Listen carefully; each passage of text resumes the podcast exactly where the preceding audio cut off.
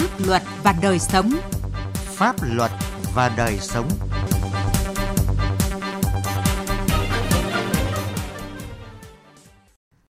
Xin kính chào quý vị và các bạn. Chương trình Pháp luật và đời sống hôm nay có những nội dung sau. Công an thành phố Thanh Hóa, tỉnh Thanh Hóa triệt xóa nhiều điểm ma túy phức tạp. Cần giải pháp tháo gỡ tình trạng khát sổ hồng tại các chung cư ở thành phố Hồ Chí Minh.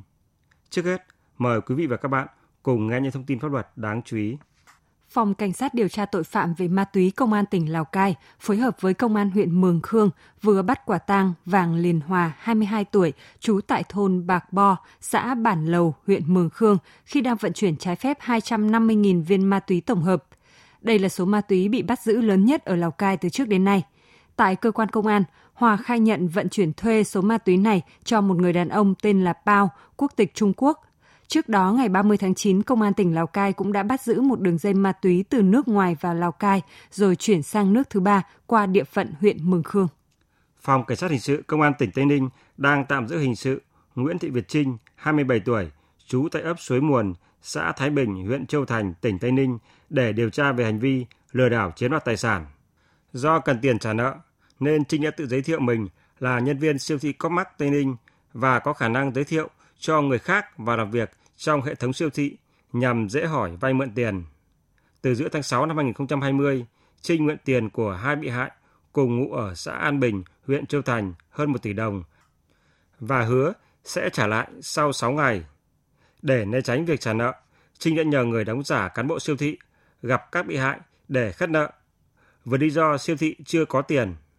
Trinh khai nhận với thủ đoạn này đã vay mượn rồi lừa đảo chiếm đoạt hơn 4 tỷ đồng của 4 người khác.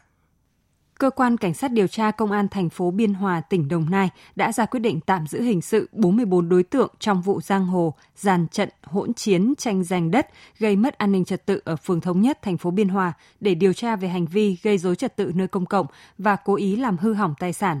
Trong số đó có hai vợ chồng Mai Thị Hồng, 41 tuổi và Nguyễn Thành Hưng, 45 tuổi, cùng trú tại Biên Hòa là người gọi hàng chục đối tượng đến hỗn chiến – Trước đó, trưa ngày 29 tháng 9 tại khu phố 4, phường Thống Nhất, xuất hiện hơn 60 đối tượng từ 17 đến 25 tuổi đang chuẩn bị hỗn chiến thì bị lực lượng công an phát hiện vây bắt được 59 đối tượng. Nguyên nhân của sự việc là do trước đó vợ chồng Hồng và Hưng với một người đàn ông tên Đen có tranh chấp hơn 3.000 mét vuông đất. Viện Kiểm sát Nhân dân tỉnh Long An đã ban hành cáo trạng truy tố nguyên Giám đốc Sở Y tế tỉnh Long An Lê Thanh Liêm về tội cố ý làm trái quy định của nhà nước về quản lý kinh tế gây hiệu quả nghiêm trọng. Theo cáo trạng, ông Liên trong quá trình giữ chức vụ giám đốc Sở Y tế đã được giao làm chủ đầu tư xây dựng 4 tòa nhà cơ quan trực thuộc Sở Y tế Long An. Trong quá trình này, dù biết rõ các thiết bị trong gói thầu cung cấp và lắp đặt hệ thống camera giám sát an ninh đã bị thay đổi về xuất xứ hàng hóa và model so với hợp đồng đã ký kết, nhưng ông Liên đã không chỉ đạo điều chỉnh đơn giá vẫn thanh toán 100% so với hợp đồng ban đầu, gây thất thoát cho ngân sách hơn 900 triệu đồng vào thời điểm năm 2014. Viện Kiểm sát Nhân dân thành phố Cần Thơ vừa ban hành cáo trạng truy tố Trần Thị Ngọc Châu, 33 tuổi, nguyên nhân viên Ngân hàng Thương mại Cổ phần Tiên Phong, TP Bank, chi nhánh Cần Thơ, về tội lạm dụng tín nhiệm chiếm đoạt tài sản. Năm 2013, TB Bank Cần Thơ có ký hợp đồng giữ hộ vàng với bà Nguyễn Thị Thúy Lan, trú tại quận Bình Thủy, thành phố Cần Thơ. Bà Lan có đăng ký các thông tin khách hàng để theo dõi số dư phát sinh giao dịch và Châu được giao hỗ trợ bà Lan. Lợi dụng nhiệm vụ, lòng tin của các đồng nghiệp và quy trình giao nhận vàng chưa chặt chẽ, Châu đã nhiều lần thực hiện hạch toán chứng từ để rút trái phép 28 lượng vàng SJC trong tài khoản gửi của bà Lan. Pháp luật đồng hành.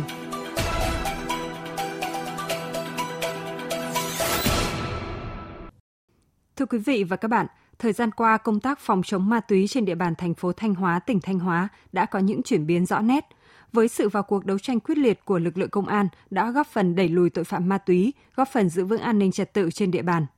Bài viết của phóng viên Quang Chính với nhan đề Công an thành phố Thanh Hóa triệt xóa nhiều điểm ma túy phức tạp. Mời quý vị và các bạn cùng nghe. Ngày 30 tháng 6 vừa qua, Công an thành phố Thanh Hóa, tỉnh Thanh Hóa bắt quả tang Nguyễn Thị Thúy, trú tại số 2C trên 50 Lò Chum, phường Trường Thi, thành phố Thanh Hóa, khi đang có hành vi bán trái phép chất ma túy cho người nghiện. Khám xét khẩn cấp nơi ở của Thúy, cơ quan điều tra thu giữ 1,6 gam heroin.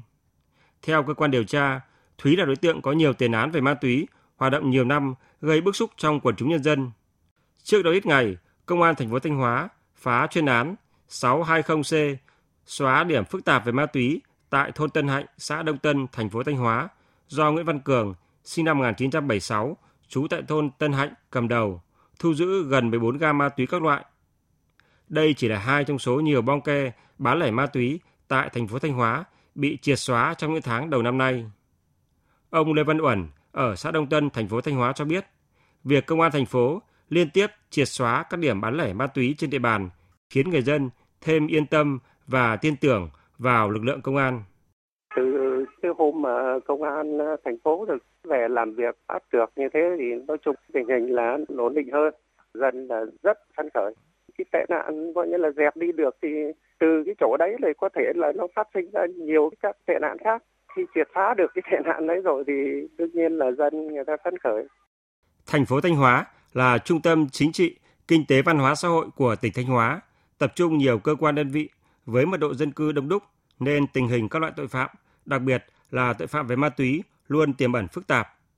Trong những năm qua, ngoài các loại ma túy truyền thống như heroin, thuốc phiện, trên địa bàn thành phố nổi lên xu hướng sử dụng ma túy tổng hợp như thuốc lắc, ketamin, ma túy đá. Đặc biệt, trong thời gian gần đây, tình trạng sử dụng ma túy tổng hợp ngày càng phổ biến, nhất là trong thanh thiếu niên. Số đối tượng này thường tụ tập tại các tụ điểm vui chơi giải trí như các quán bar, vũ trường, nhà nghỉ, khách sạn để sử dụng ma túy trái phép và có biểu hiện loạn thần, ngáo đá, gây mất an ninh trật tự. Đây cũng chính là nguồn cơn phát sinh các loại tội phạm hình sự.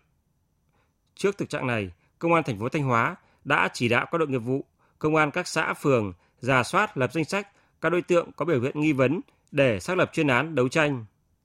Theo Thượng tá Lê Ngọc Anh, trưởng Công an thành phố Thanh Hóa, phương thức thủ đoạn hoạt động của các đối tượng bán lẻ ma túy rất tinh vi. Chủ yếu hoạt động lưu động, sử dụng điện thoại để giao dịch. Số đối tượng bán ma túy tại nhà thì xây dựng bong ke, hệ thống tường rào kiên cố. Xung quanh nhà có lắp đặt camera giám sát, hệ thống cảm biến điện tử, nuôi nhiều chó giữ. Để tránh bị phát hiện bắt giữ, các đối tượng bắt người nghiện sử dụng ma túy ngay tại điểm bán hoặc thuê các con nghiện. Các đối tượng nhiễm HIV giao hàng lưu động.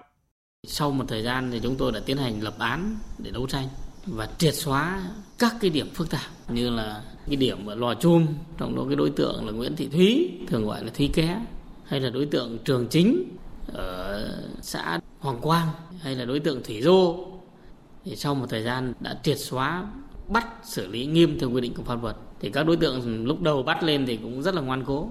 quá trình đấu tranh giải thích thuyết phục thì các đối tượng đã nhận thức được hành vi phạm tội của mình và các đối tượng này hiện nay đã khởi tố đã tạm giam và tới đây thì sẽ phối hợp chặt chẽ với viện và tòa án để xử lý nghiêm theo quy định của pháp luật. Bằng các biện pháp nghiệp vụ, từ đầu năm đến nay, Công an thành phố Thanh Hóa đã xác lập và triệt phá 14 chuyên án, xóa nhiều điểm phức tạp về ma túy, khởi tố điều tra 174 vụ, 220 đối tượng về hành vi buôn bán tàng trữ trái phép chất ma túy. Bà Phạm Thị Việt Nga, Phó Chủ tịch Ủy ban nhân dân thành phố Thanh Hóa đánh giá cao những nỗ lực của công an thành phố trong công tác đấu tranh với tội phạm ma túy. Trước hết thì nó giải quyết được bức xúc của nhân dân đối với các cái tụ điểm này. Vì ờ, thực ra là chúng ta đang xây dựng các khu dân cư an toàn về an ninh trật tự. Mà trong bất cứ một khu dân cư nào mà có một điểm như này thì đây là một sự nhức nhối. Và chúng ta đã giải quyết được cái sự nhức nhối đấy để cho cuộc sống ở khu dân cư đấy người ta được bình yên trở lại. Và nó cũng góp phần vào cái công cuộc đảm bảo an ninh trật tự nói chung từ những cái điểm như thế thì chúng ta bằng các cái phương án nghiệp vụ khác để chúng ta sẽ tìm được các cái nguồn cung nó cũng khích lệ tinh thần đấu tranh của lực lượng công an nhân dân, tạo được sự tin tưởng hơn trong quá trình lãnh đạo, chỉ đạo về cái đấu tranh phòng chống cái tệ nạn ma túy. Những kết quả đạt được trong công tác phòng chống tội phạm ma túy đã có phần bảo đảm an ninh trật tự trên địa bàn thành phố Thanh Hóa, đặc biệt là trong thời điểm này khi Đại hội đại biểu Đảng bộ tỉnh Thanh Hóa lần thứ 19 sắp diễn ra vào ngày 26 tháng 10 tới đây.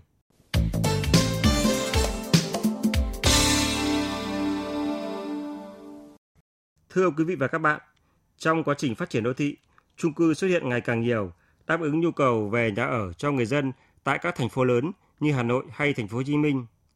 Tuy vậy, nhiều vấn đề bất cập trong việc sở hữu sử dụng chung cư vẫn còn tồn tại, chưa được giải quyết triệt để.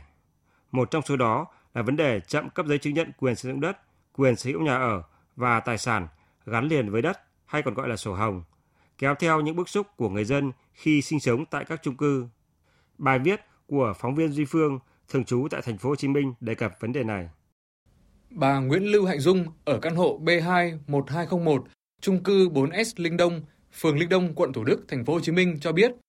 người dân chung cư nhận được căn hộ và về ở từ năm 2016. Tuy nhiên, đến nay, chủ đầu tư là công ty Thành Trường Lộc vẫn chưa bàn giao sổ hồng. Sau nhiều lần yêu cầu chủ đầu tư thông báo tiến độ thực hiện thủ tục để cấp sổ nhưng không được đáp ứng, bà con ở đây đã bức xúc căng băng rôn để đòi quyền lợi. Cũng như các cư dân khác, bà Dung mong muốn sớm được nhận sổ hồng để yên tâm về tính pháp lý của căn hộ. Tôi cũng mong muốn ban quản trị hiện hành cố gắng làm sao để yêu cầu chủ đầu tư công bố để chứng minh là cái quyền sử dụng đất đang không bị thế chấp, không bị ảnh hưởng tới cái tiến trình làm sổ hồng của cư dân. Phản hồi về việc này, công ty Thành Trường Lộc, chủ đầu tư chung cư 4S Linh Đông cho biết phải đợi hoàn thành xong công trình mới có thể giao sổ hồng. Người dân tại 3 block đã được bàn giao nhà, phải chờ chủ đầu tư thực hiện xong block thứ tư, sau đó mới hoàn tất hồ sơ gửi cơ quan chức năng làm các thủ tục xin cấp sổ. Một trường hợp khác, chủ đầu tư đã hoàn thành đầy đủ công trình, thực hiện xong nghĩa vụ tài chính nhưng vẫn tắc sổ hồng do xây dựng không đúng thiết kế ban đầu. Tại chung cư Gateway Thảo Điền, phường Thảo Điền, quận 2, đơn vị phát triển dự án là công ty Sơn Kim Len đã xây dựng phần diện tích tầng hầm để xe vượt ngoài danh diện tích khối đế tòa nhà gần 4.000 m2. Ông Nguyễn Minh Sơn, Phó Chủ tịch Hội đồng Quản trị công ty Sơn Kim Len cho biết, dự án đã bàn giao 100% căn hộ, người mua nhà cũng đã thanh toán đến 95% giá trị hợp đồng, nhưng đến nay chưa được cấp sổ, dẫn đến bức xúc của người dân tại đây. Ông Sơn khẳng định doanh nghiệp luôn đồng hành và phối hợp với cơ quan chức năng, nếu có nghĩa vụ phát sinh thì sẵn sàng thực hiện đầy đủ. Bởi vì là cuối cùng thì chúng tôi không thể nào là cái đánh đổi cái uy tín của mình và muốn phát triển công ty một cách bền vững thì những cái vấn đề kỹ thuật chúng ta có những cái quy định, có những cái giấy phép rồi thì là các sở ban ngành hướng dẫn chúng tôi làm thế nào để chúng tôi có thể là hoàn tất cái thủ tục đó. Theo thống kê của Hiệp hội Bất động sản Thành phố Hồ Chí Minh, tổng hợp số liệu từ 53 dự án của 12 tập đoàn và doanh nghiệp trong tổng số 490 dự án nhà ở được phê duyệt trong các năm 2015 đến năm 2019, có đến 28.324 căn nhà và căn hộ đã bị chậm cấp sổ hồng. Việc chủ đầu tư chậm bàn giao sổ hồng khiến khách hàng bức xúc vì bị ảnh hưởng quyền lợi, dẫn đến việc tụ tập đông người, căng băng rôn, biểu ngữ, gây mất an ninh trật tự. Phó Giám đốc Sở Tài nguyên và Môi trường Thành phố Hồ Chí Minh Trần Văn Thạch cho rằng nguyên nhân chính khiến việc cấp sổ hồng còn chậm là do vướng mắc về kỹ thuật và pháp lý trong quy trình xác định giá đất.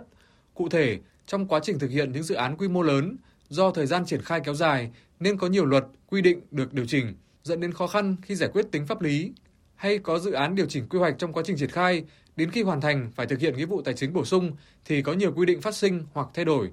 Trong 6 tháng đầu năm 2020, Sở Tài nguyên và Môi trường đã tính ra đất cho 38 dự án, sắp tới sẽ trình Ủy ban nhân dân thành phố Hồ Chí Minh thông qua thêm 49 dự án. Hiện thành phố Hồ Chí Minh còn hơn 100 dự án đề nghị tính tiền sử dụng đất chưa được giải quyết. Để tháo gỡ vướng mắc thì phải xem xét từng dự án, vận dụng phù hợp các quy định của pháp luật. Thì Sở Tài nguyên đã tham mưu ủy ban có mấy nhiều văn bản tháo cơ, cơ chế phương pháp tính giá thì đã trên rồi. Còn những cái mang tính chất vận dụng pháp luật mà hiểu chưa đúng nhau phê bàn trình ủy ban giải chia loại nó sẽ giải quyết được.